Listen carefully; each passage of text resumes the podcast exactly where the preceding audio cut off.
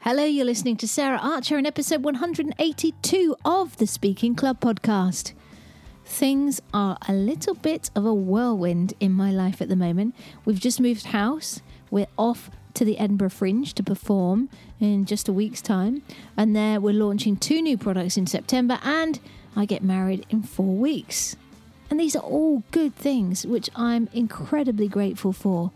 But suffice to say, I'm feeling a little overwhelmed and that there's always something to be done and that I've got no time to rest and enjoy life.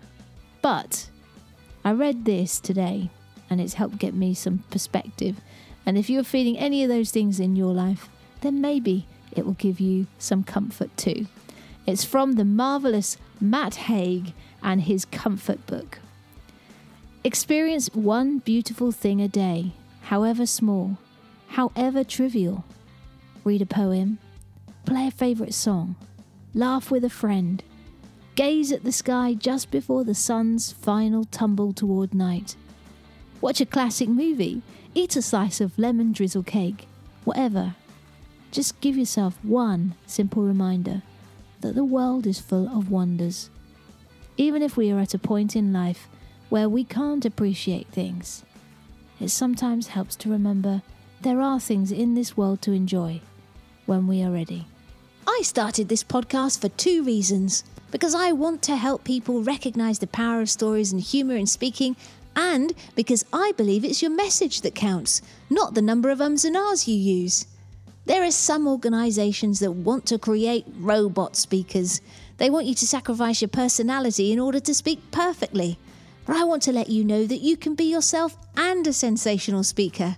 So, if you want to be a speaker that connects and engages authentically through stories, a speaker that gives value as well as a great performance, then welcome home. Hey, lovely to be with you again. I hope you are well, happy, and hopeful. That's a great state to be in. Today, I'm bringing you another best of, and I chose this one in particular because as the world is starting to open up, so will TEDx Talks. And if this is even a little bit on your radar, then this episode is going to be so valuable to you. But it's not just relevant for people who want to do a TEDx talk. You'll also get some gold if you have a business and you want your message to connect better. My guest today is Ryan Hildebrandt, and he's an engineer, entrepreneur, and marketer who is a TEDx expert and works with people who want to get their first TEDx talk. He's a founder of one of the most successful TEDx events in the UK, and he knows what it takes to get selected and what you need to do to get your message heard by the most people. So, without further ado, let's go over to the interview. Welcome to the Speaking Club, Ryan Hildebrandt. Oh, my pleasure. Thank you for coming on the show. And I'm really chuffed that you've been able to join us. Um, I've got loads of questions for you. But before I ask those, though, I wanted to find out a bit more about what you're up to at the moment because I think you're kind of living the dream that a lot of people aspire to. So, where are you, first of all? Somewhere in Europe? Well, thank you. Yeah, I'm in Sarajevo right now. Um, which is in Bosnia and Herzegovina for those people. Um, so it's in the the Balkans, and I'm I'll probably be going to Belgrade tomorrow or the day after, depending on the weather and how how snowy or not snowy the highways are. So yeah, wow. um, that's what I'm doing. I'm Canadian. I lived in the UK for three years, and uh, after the end, uh, my my visa expired, so uh, at the end of my time in the UK, I decided to do some traveling, and that is what I'm doing right now. And you're kind of you're still working while you're traveling, presumably. Yeah, yeah. Um, certainly, it's it's easier to travel for long term if you have something to keep your mind occupied. Otherwise, it it feels too much like it's a break from your normal life, and everything else is on pause. But if you have a project to work on, or a business, or or something creative, you know, some people do like a travel blog yeah. Um, I'm, you know, I'm doing an online business and a couple other things as well. And that, I mean, that really helps keep me, keep me sane. Uh, I'm sure a lot of your listeners empathize with the, the fact that you always need some kind of project. If you don't have a project or something for too long, you just, get a little bit bored with things and and want something to fill that space. So that's yeah. what I'm doing. Excellent. Uh, you, are a guy who does quite a lot of things. I think. Um, so you're you're an engineer by background originally.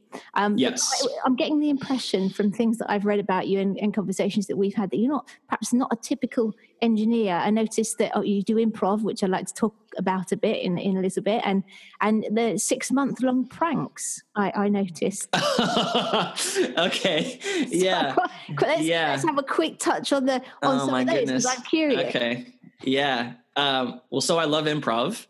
I started doing improv not because I wanted to be a comedian or do performance arts or anything like that, but I realized that every so improv is a great it's it's like social skills training. So every conversation that you have in your life is improvised. Very few of them are scripted where you have to read off of a script. In fact, people hate those because that's what a telemarketer does or things like that. So uh, I did improv as a way to bring myself more fully to every interaction that I've that I will ever have in my entire life.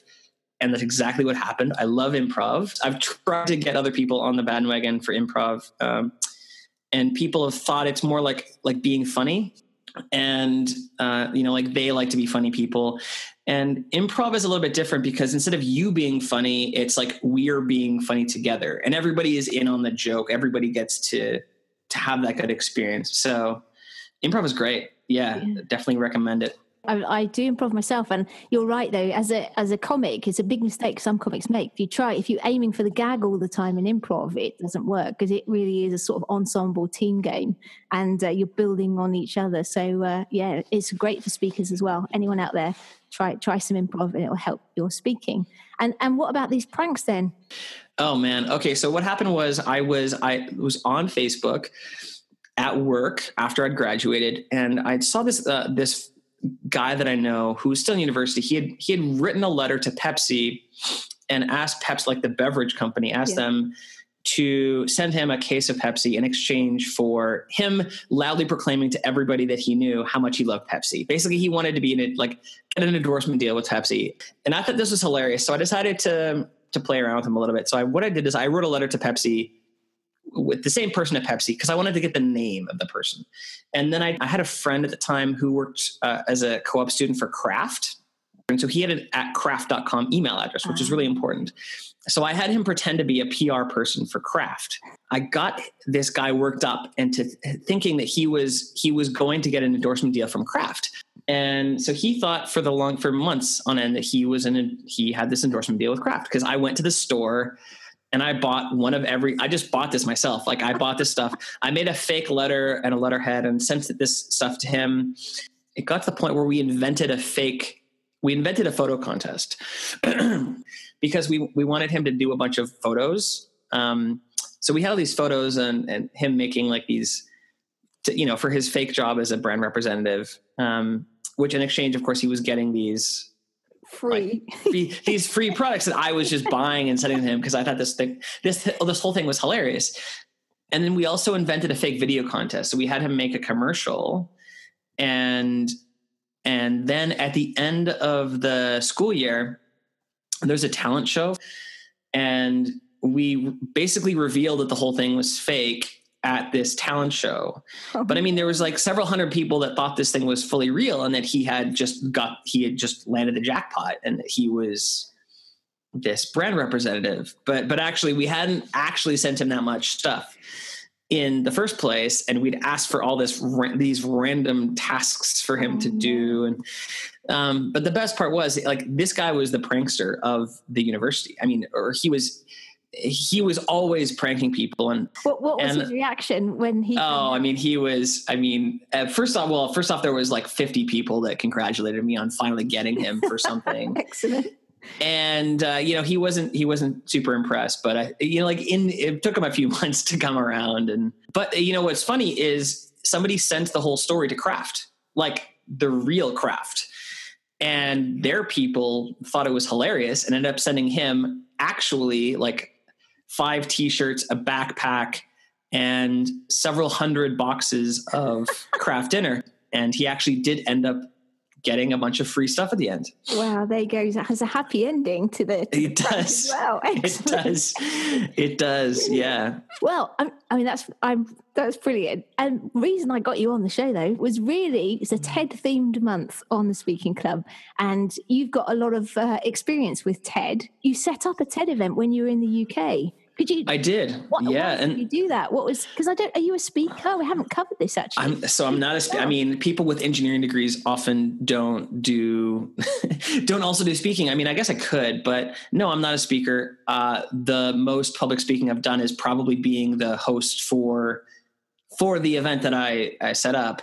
And but I, you know, to answer your question, I did it because I wanted to create something that would draw together all the the kinds of people that I wanted to hang out with more. Right. So Ah. it basically was like a really elaborate way to get friends. Dates and friends. Yeah. Well, I never, you never got a, you know what? I probably, I never got a date at the event directly, um, but maybe indirectly. Yeah. So I wanted to create something. I figured the kind of people that I love hanging out with are people that are, that, that are ambitious, that set big goals for themselves, that run businesses and that travel a lot and do interesting things. And these kind of people also like TED Talks.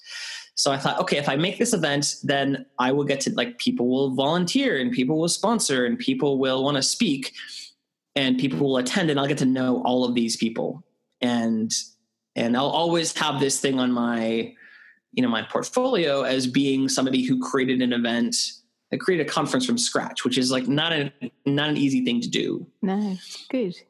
So and so, Yeah. did it all happen as you envisioned? It was way better than I envisioned. Yeah. Yeah, it worked really well. We sold out in just over an hour.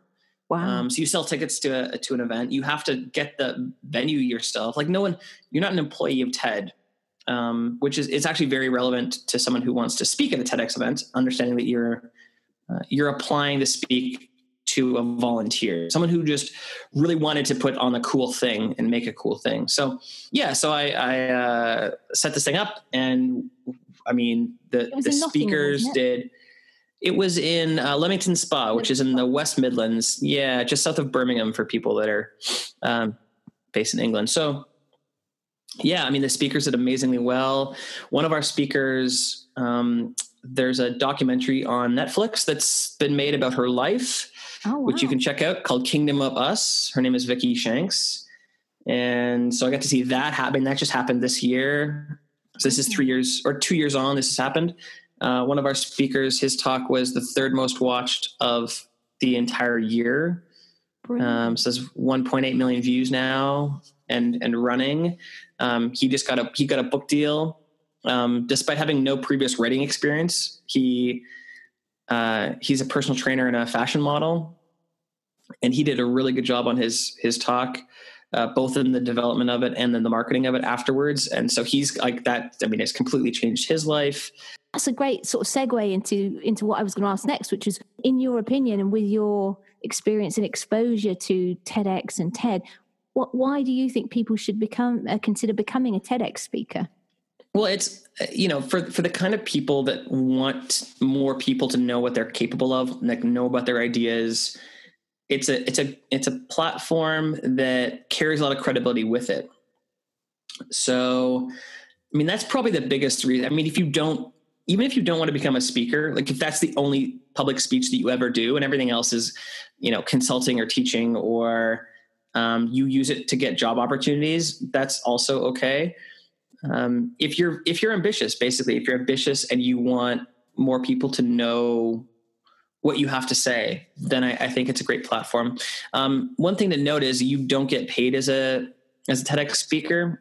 So if you if you want an, like an roi from it i suppose it's important to get it, not just step on the stage and deliver the talk and like step off the stage and ignore it but which which would be fine if you were getting paid for it but because you're not getting paid for it um, the result is really important so doing a, a, a great job such that your message spreads far because it's a it's a good message to begin with or using it and, and using it to like and pitching for jobs and it's like hey i hey mr employer like check out my talk at tedx blah blah blah. Um, I've heard of people using it for that, like just as a Wow. as a proof of about that, they're an interesting person, I guess. I was going to um, send a CV, but just have a look at this TED talk. In- Right. Right. Or, you know, if you wanted to, let's say you want to sell books or you want, you want to spread the word, uh, raise awareness about your business. Um, it's a good way to, to provide value for people such that you raise awareness in that way. There's a lot of ways that you can take advantage of a, of the opportunity. Um, but it doesn't just happen because you stepped on stage and stepped off stage and, and everything happened on its own. You really have to, you know, you don't have to, um, if you want a result from it, it requires a lot more than just stepping on stage. It requires uh, a message that connects with. So it requires an awareness of who your audience is, and it requires a message that's tailored to that audience. And and that's that's a very complicated. Not a, sorry, it's a it's a it's a process that people underestimate a lot because they think that the platform is going to do all the work for them, and that's not the case. Yeah, I think that's. I mean, that's something I really would like to explore with you. Um, and just to say, I think another benefit. I mean, just from my own experience, I did a TED talk, TEDx talk at the beginning of this month in Ireland, and for me, um, I didn't get paid, but what you do get out of it, well, is a highly produced video. I mean, that You do, itself, I mean, that's worth yeah, something. yeah. Besides, besides anything that comes after it, so that you know, it's it's a good. You get great photos and you get a great, well-produced video of your Yeah. talk. I will say just to just to give people a little bit of a heads up there. Not every TEDx event has uh, as high a quality video as others. So just like the, the quality varies widely. So for example of this, look up so look up Simon Sinek's TED TED Talk, like the original one in 2009. in that little room. it's really bad. The quality is terrible. I mean, he does a great job, but the, the quality is is objectively bad. And then look at Brene Brown. yeah. So they're both TEDx events filmed a year apart. And the the one so Brene Brown's one at TEDx Houston is better. And then look at um the, I mean, so like actually, like we could put some links to the ones that are filmed at the the event that I did, or Yes, maybe will, yeah. yours. Um, I mean, the one that we did, we had we had a videography team that had done work previously for BMW. They had three cameras. They did an awesome job editing, and like the quality difference is, is obscenely different. That said, just because you have high quality video doesn't mean uh, it's it's again the, the message will spread. Um, I have a link. I actually, I have a I have a blog post on my website that shows it's the same speaker speaking at two different TEDx events. One where the quality is very good, and one where the quality is is not so good. Um, surprisingly, the views are not that different. In fact, the one that with worse quality has has more views, but the speaker like if you if you look at his facebook page and all these things he's using the photos and the video from the high quality one in all of his branding Ah, yeah. so all else remaining equal of course you want higher quality video and and that is not universal across all TEDx events it does depend on the event But it doesn't actually make a difference potentially into the results that you get because it's all about the content and the message, isn't it? And and that's yeah that's what I wanted to talk to you about because you, you Yeah. advocate a very strategic approach to a TED talk. Um, i do and I, and I, I, you know, would have been fantastic to hear about this before I did mine potentially, but uh, but I'm going to try and get the most out of talking to you today. But yeah, what, so why do you, you know, you've got a 12 month sort of lead in time. I think you're recommending. So why why is that just to sort of get the maximum potential out of the the talk? Yeah, well, so if you wanted, let's say you want, a, uh, you decide today that you want to speak at a TEDx event, um, you'd probably, I mean, you'd be, it'd be difficult to speak at one less than six months out, certainly. Uh, I have a 12 month timeline just because it's a, a convenient amount of time, Okay. really, because it gives you some time to uh, develop your your topic or your the structure of your talk. It gives you some time to research events, and it, it gives you uh, that that buffer before the event. Because I mean, if you if you if you saw a, TEDx event that was happening tomorrow, they've finalized their speaker lineup. They don't. They are not interested in adding to the the lineup because that's complicated to schedule everybody, and there's a huge risk that you're going to mess something up because you don't have a lot of time to prepare. So they don't. Most 99% of the time, that's not going to happen. so you'll you'll you'll want to give yourself that buffer because events will enforce that buffer so that they can they can make sure that all the speakers are prepared. Um, but yeah, t- you talked about the the message. I don't. So I don't do speaker coaching. I don't help people with their tonality or their body language or the picking the right slide or how to walk on the stage and walk backwards and forwards and backwards and forwards and side to side or whatever. Um, because the, those are all those are all things uh, in terms of how you say something, right? How you yeah. communicate. What I focus on is what you communicate. So what your message actually is. And and so to to to back this up or justify this a little bit, if you if you're pitching for a TEDx event, um, so there's, there's two ways this comes in. One is getting selected. The other one is your message spreading afterwards, which is the result, which is why you're stepping on stage in the first place. Is is to get like to get people to actually like your talk. Yes. Fundamentally. So the the TEDx the person that's deciding on who gets to speak um, you can say you're the best speaker in the world. You may be a great speaker, as in your delivery might be good and you might be really entertaining and, and this and that. But the, your performance on the day is a huge risk. Like people, the organizer, they don't, they can't, they don't know if you're going to freak out or freeze or all these things are going to go poorly. And so that's a risk that they can't control for. But if you have a great idea to begin with, that risk is greatly diminished because guess what? Even if your speaking is kind of kind of crappy and you forget things and and you're awkward, people are still going to want to hear what you have to say. And for an example of this, check out Elon Musk. Elon Musk is a bad speaker. Right, he's okay. he's not very he's awkward. He's kind of, you know, you can tell he's nervous on stage. But people love what he has to say because he's talking about going to Mars and yeah. he's talking about these things that people really want to hear about. So the fact that he's not a very good speaker doesn't actually change the result very much. I mean, same with Steve Jobs. People liked Steve Jobs not because he was a good speaker, but because he was talking about something people wanted to hear. Yeah. Right? There's yeah. lots of people that are great speakers that have nothing to say. Yeah. And uh, you know, in a TEDx event, they so number one, they can't control your performance on the day, and number two, um, if your if your idea isn't as good, but you're you're great at saying it and you're entertaining regardless, um, they can't sell that. So if you're if you're pitching, if you're trying to sell tickets to your audience and saying, "Here's the reason why you should come," um, unless your the, the speaker is really well known, like they're a comedian, like a professional yeah comedian or someone that's that's very well known and has the a proven name. track record like yeah. the name itself indicates yeah. something um, the rest of it is basically just the idea what they have to say or their background and you, you can't really say like this person's an amazing speaker because that doesn't mean anything until you see them speak yeah and in so so from a, a decision maker perspective having a great idea is basically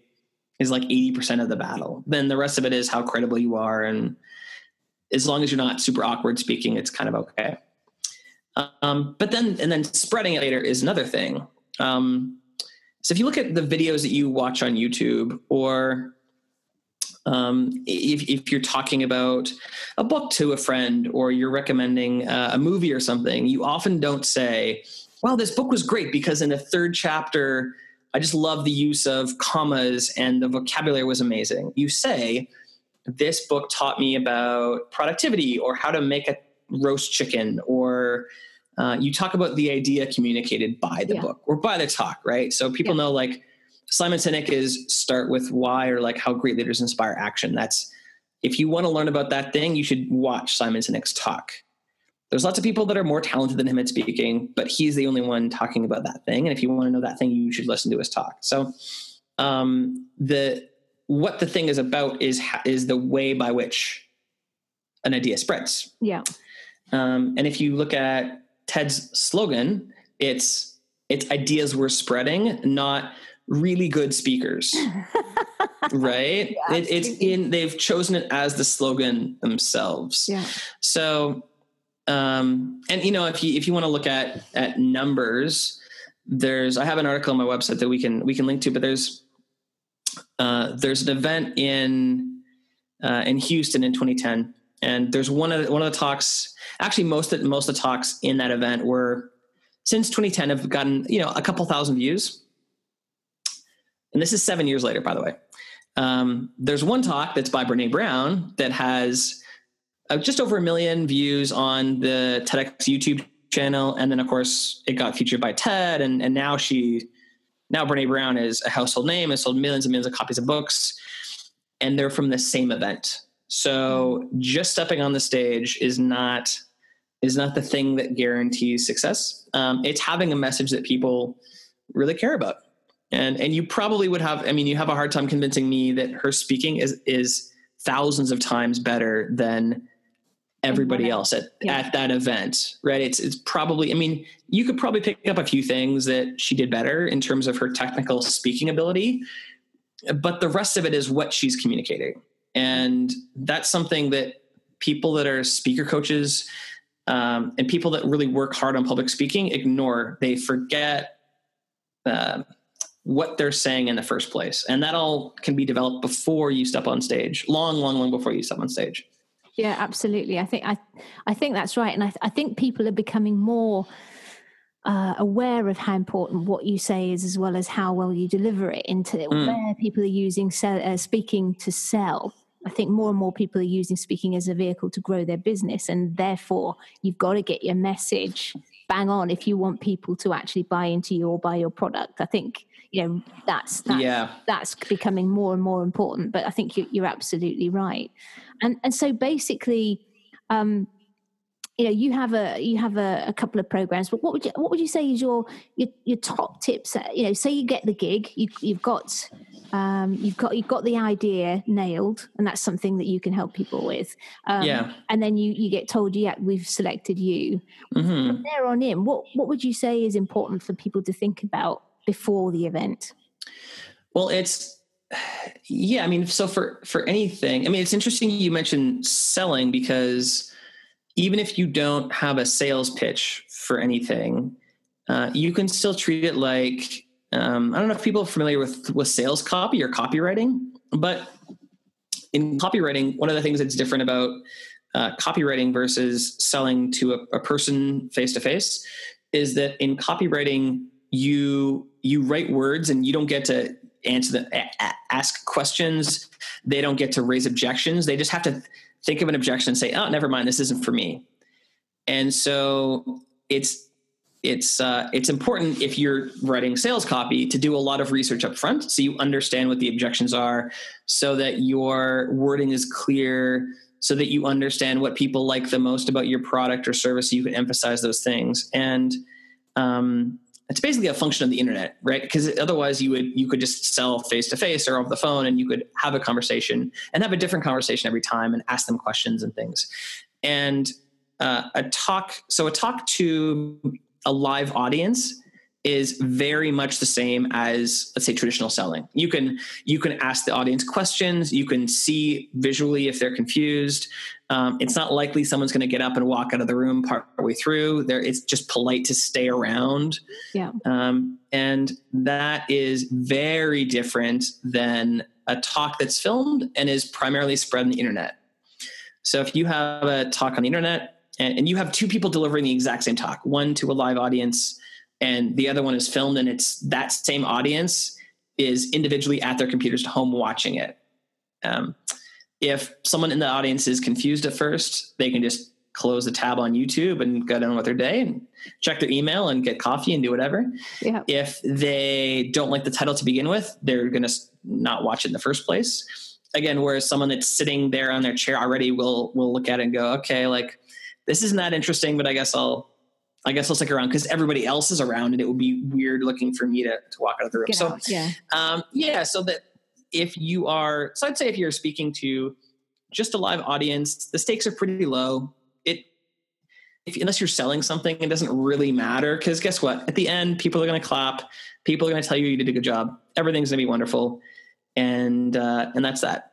But if you're doing a talk at a TEDx event, it's much more important to like I talk about uh, nailing your idea it's not really about you going off in your room and like thinking really hard and trying to think about the audience because um, that's that's hard. I don't know anybody who's psychic, and like that's difficult to do. Yeah. Um, but what is what I found is more effective is something much more similar to what people do, or when I do when I do sales copy is do a bunch of research and ask real people what their objections are and test for clarity in your in your message so that when you step on stage and deliver it and it's filmed someone that's sitting at home already feels like they connect with your message not because you're just psychic and really good at what you do but because you've you've already gone out and tested your idea with real people. So you know for a fact that it lands with them.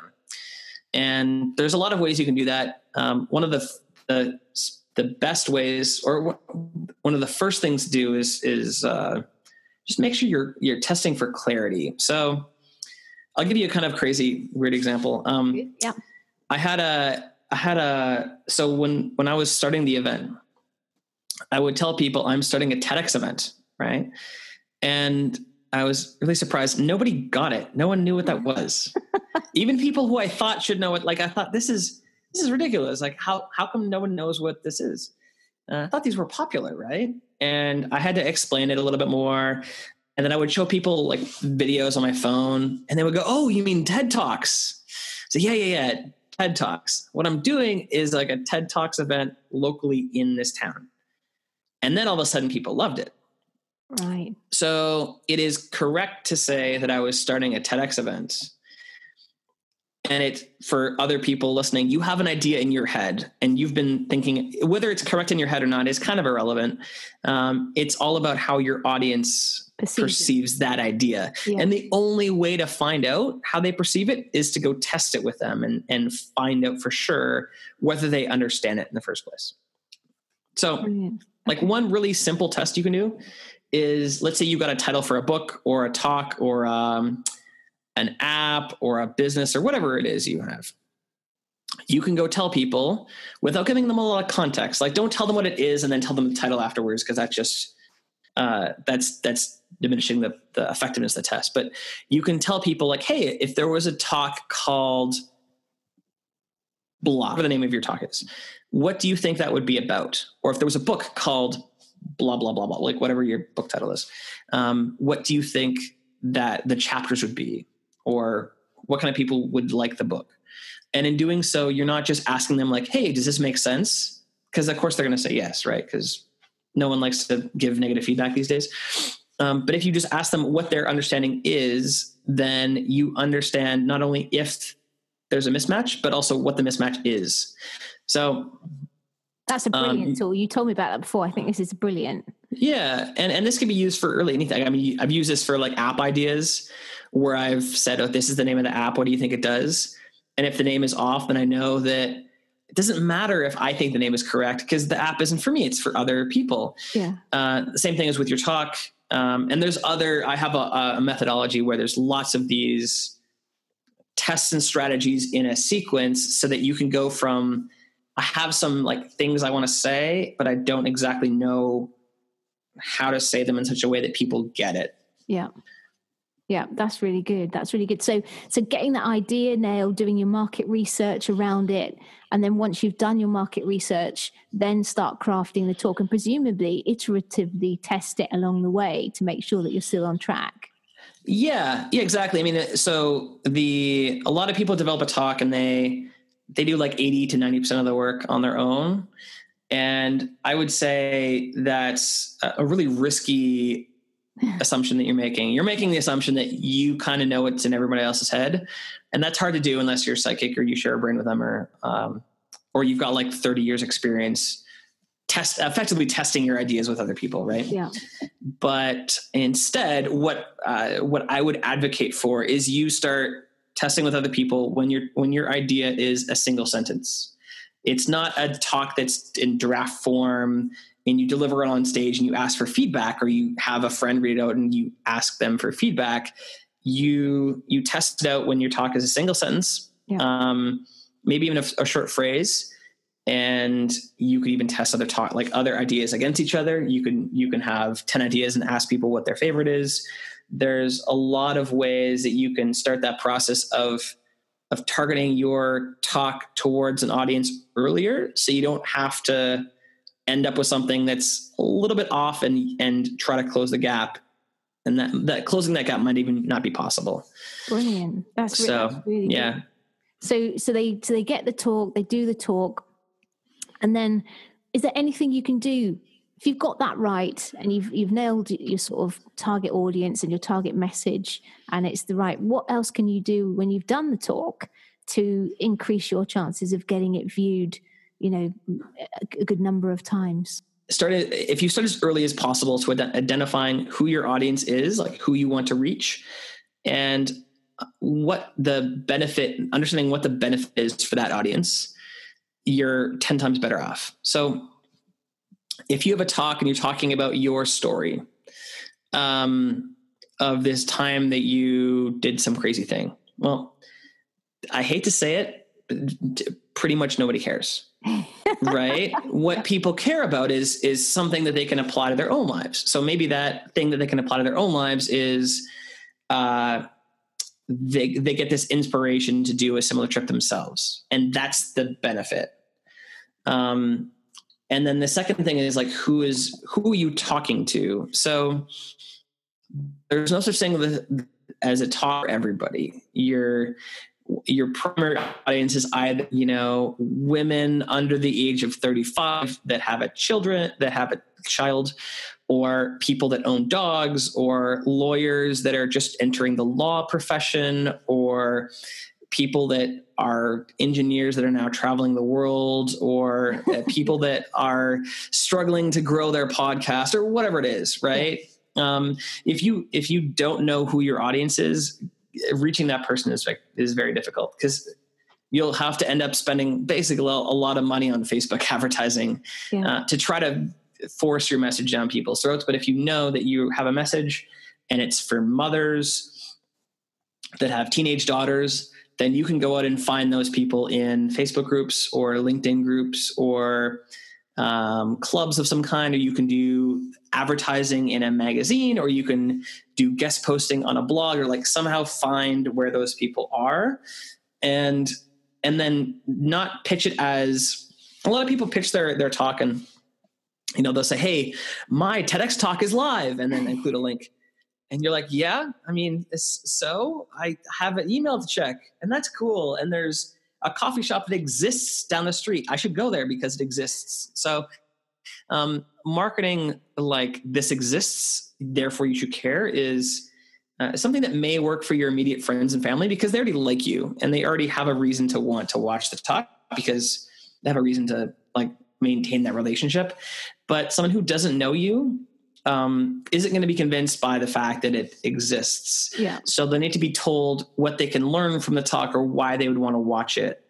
And that comes down to something that is, you know, is easier if you start that process as soon as, soon as possible, um, because you're talking to be developed for a person rather than for just yeah, I'm with you. A thing that you wanted to say. Yeah. Um, that's probably the, the, biggest thing. So once you know uh, who your talk is for, how it can benefit them, it becomes a lot easier to find those people. And then you can put your talk in front of them and say, hey, if you're looking for a way to, you know, like if you have a teenage daughter and you want to develop a better relationship with her, this is like I share my three tips in this video. And then people with teenage daughters will go, oh, great, I'm going to click on that video and learn that thing. And then they will share with other people that have teenage daughters and your talk will spread in that way.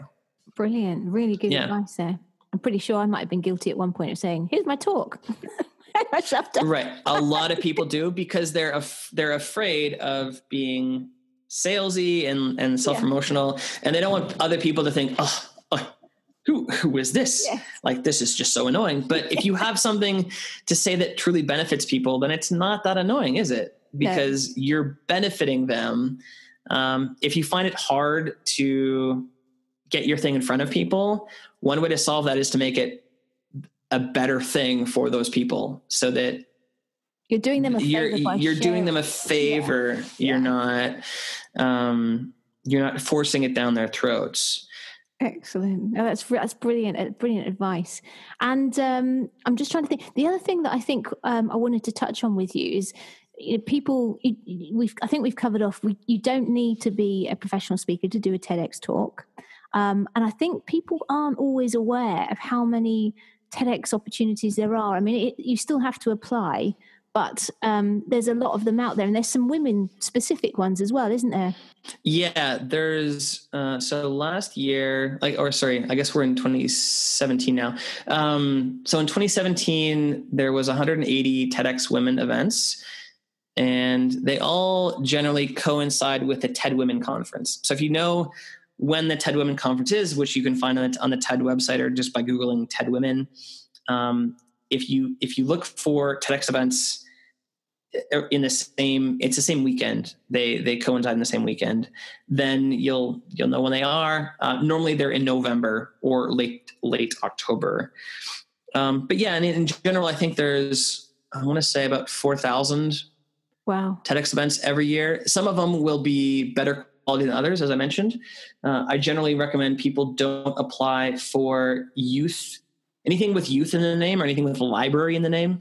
Um, the library ones tend not to have live speakers and they'll be held in a in a library. So often the venue is not uh, in terms of getting high quality video and photos yeah. um, no offense to libraries like big conference halls are often they often look better. Yeah. Uh, and then youth ones the audience is under 18 so unless you have a very particular message and you really want to speak to a room of 16 year olds um, most people that are listening that want to do professional speaking they're they really want to tie back to the audience thing uh, it's you, they'd be better served talking to like business leaders or people that are uh, 25 and older looking to transition careers or people that want to publish a first book or whatever their audience is. Most people that have a business aren't marketing to 16 and 17 year olds for example exactly. um, but but the rest of them are again they're they're all pretty much the same um, ones at universities will be primarily attended by university students. Okay. And organized by university students. So if you have a message that's that's relevant to university students, those are a great choice. If you don't, those are not a great choice because they're not going to select you um, yeah. because your message is not relevant for their audience. But all of them, regardless of what event you speak at, all the all the talks will go online afterwards on YouTube. And again, you can see if you want to get a taste of the quality of the video, the quality of the photos from the event, you can you can Google it. You can look up past um, like past videos yeah, and past photos and, and see what see what they look like. And I think if people, I'm going to put a link to your to your website in the show notes. But I think you, you do have a, like a, a help giving people um, help to find TED talks and TEDx talks near them. I think. Yeah, so I have I have some resources on that. Um, you can also check out the TED. So I have some some resources on like little tricks and things. Uh, I have an ultimate guide for getting a TED talk, and that's that's more or less a massive brain dump of every question that I've ever been asked about getting selected. Um, but like you know, like I said, getting selected is actually is actually not the most important thing. The the it comes back to what do you want to say, um, and and that drives whether people will care about it and, and the results that you'll get afterwards. So, um, really, what I help people do is is craft a message that's great, not even just for a TED talk, but for for anything. Because even if you have no interest whatsoever in in speaking at a TEDx event, like let's say you just hate public speaking, yeah. um, you can still you can still use the same methodologies to craft a book that people love to read. Not because you're psychic and you just guessed really well, but because it's it's tailored for them from the start. Brilliant. So it's um I guess like the the one thing I would say or, or kind of um impart in people's minds is that there's no such thing as a magic bullet platform that will that will um, make all your dreams come true and make you world famous. It it truly does come down to who are you speaking to? Does your message resonate with them? And then getting it in front of them, which is really the basis of any kind of content if done if done well. Like your your content and your ideas are a gift for people. And that's what I, I really help people do is craft a message that people go, "Oh, I love this. This is mm-hmm. exactly what I wanted. You've read my mind. I'm going to share this along with all of my friends. And that, that remains the case, whether it's for TEDx or for a blog post or a YouTube video or a book or anything else. Or an app or anything really, isn't it? it that, yeah, exactly. yeah. right. Yeah. Yeah. Yeah. And I guess I have like a unique um, privilege of seeing, seeing those ideas uh, spread on a massive platform where you can pretty easily compare like one idea against another and see how far one went versus another. Whereas every other platform, like it's difficult to tell whether a blog post spread because that blog had better SEO than another, or that person did advertising for that blog post, or uh, or, or, other factors. But yeah. you know, two two talks filmed at the exact same event with the same videography and the same promotion behind them. Um, it's easy to to see what ideas spread far and what ideas don't. And so I'm I basically try to take that knowledge and bring that down to regular people and and help them do the same thing with with what they know. That's brilliant, brilliant. Thank you for all those tips. Now, before I've got some standard questions which I ask all my guests. Um, before we wrap up, is there anything else that we we haven't covered that you think is important for people to know if they want to do a successful TED talk?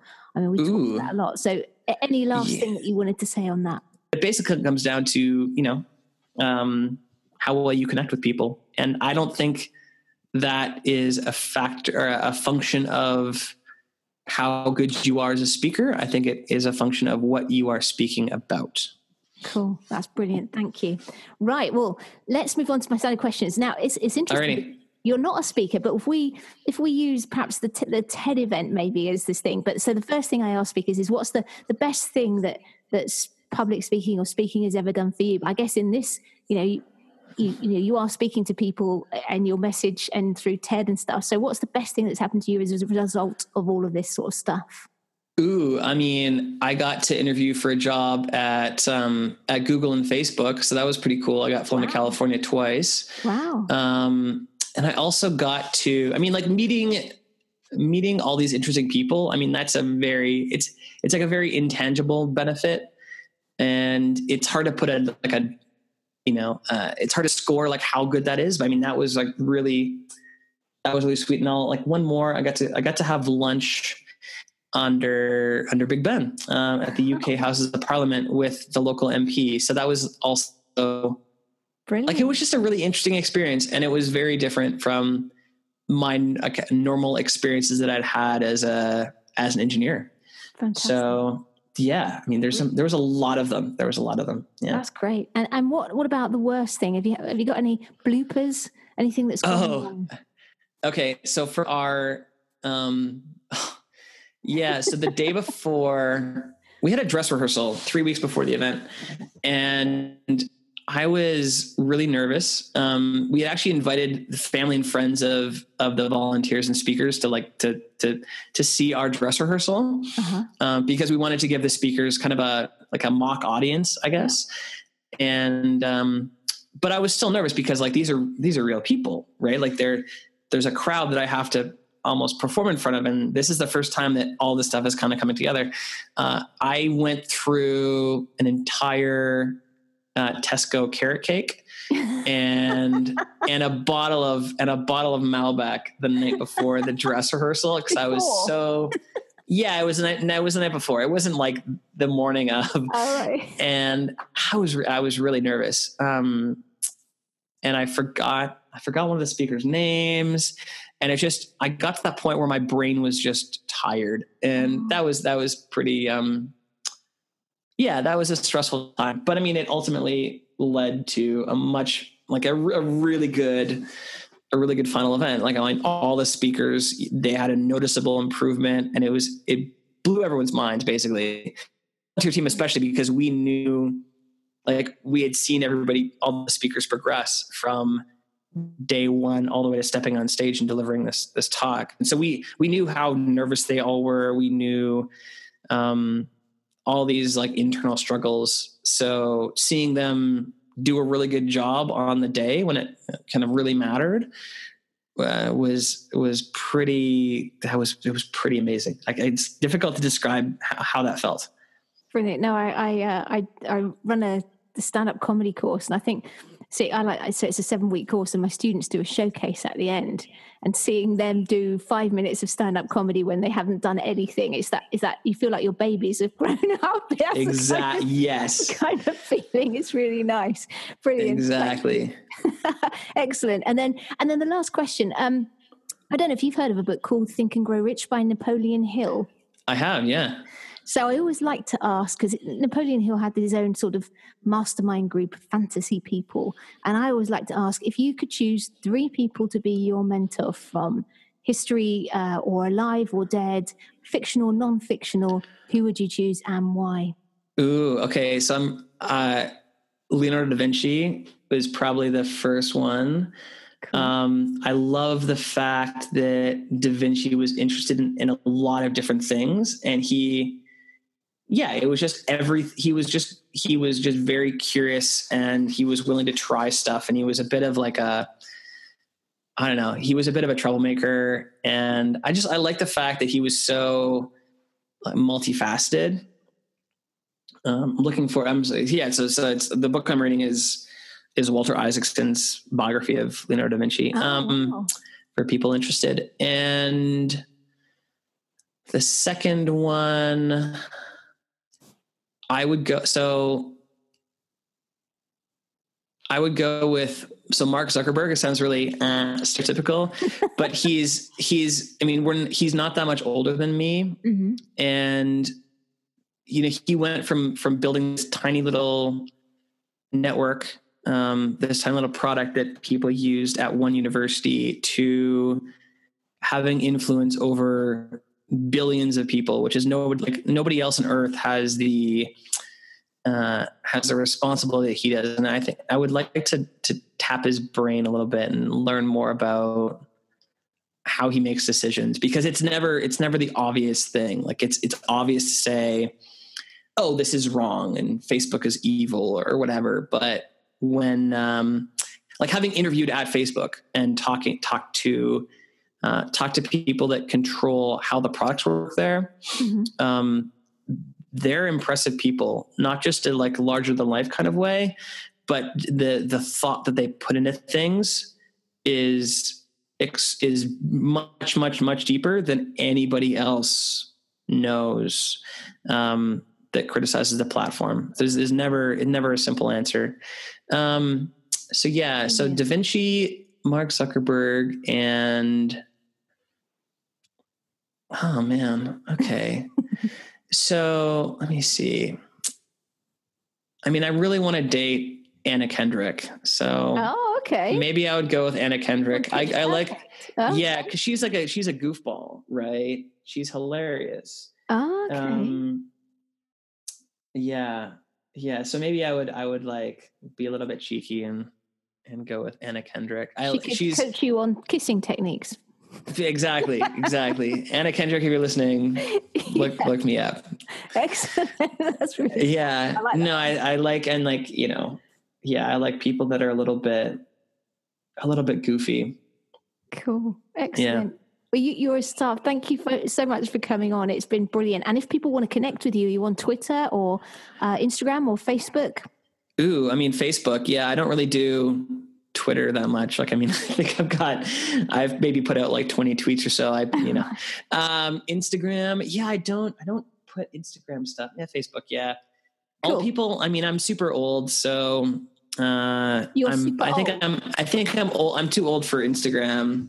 What? Everyone that I know on Instagram is like young. You know, they're no they're like twenty. Yeah, I think Instagram is for young people.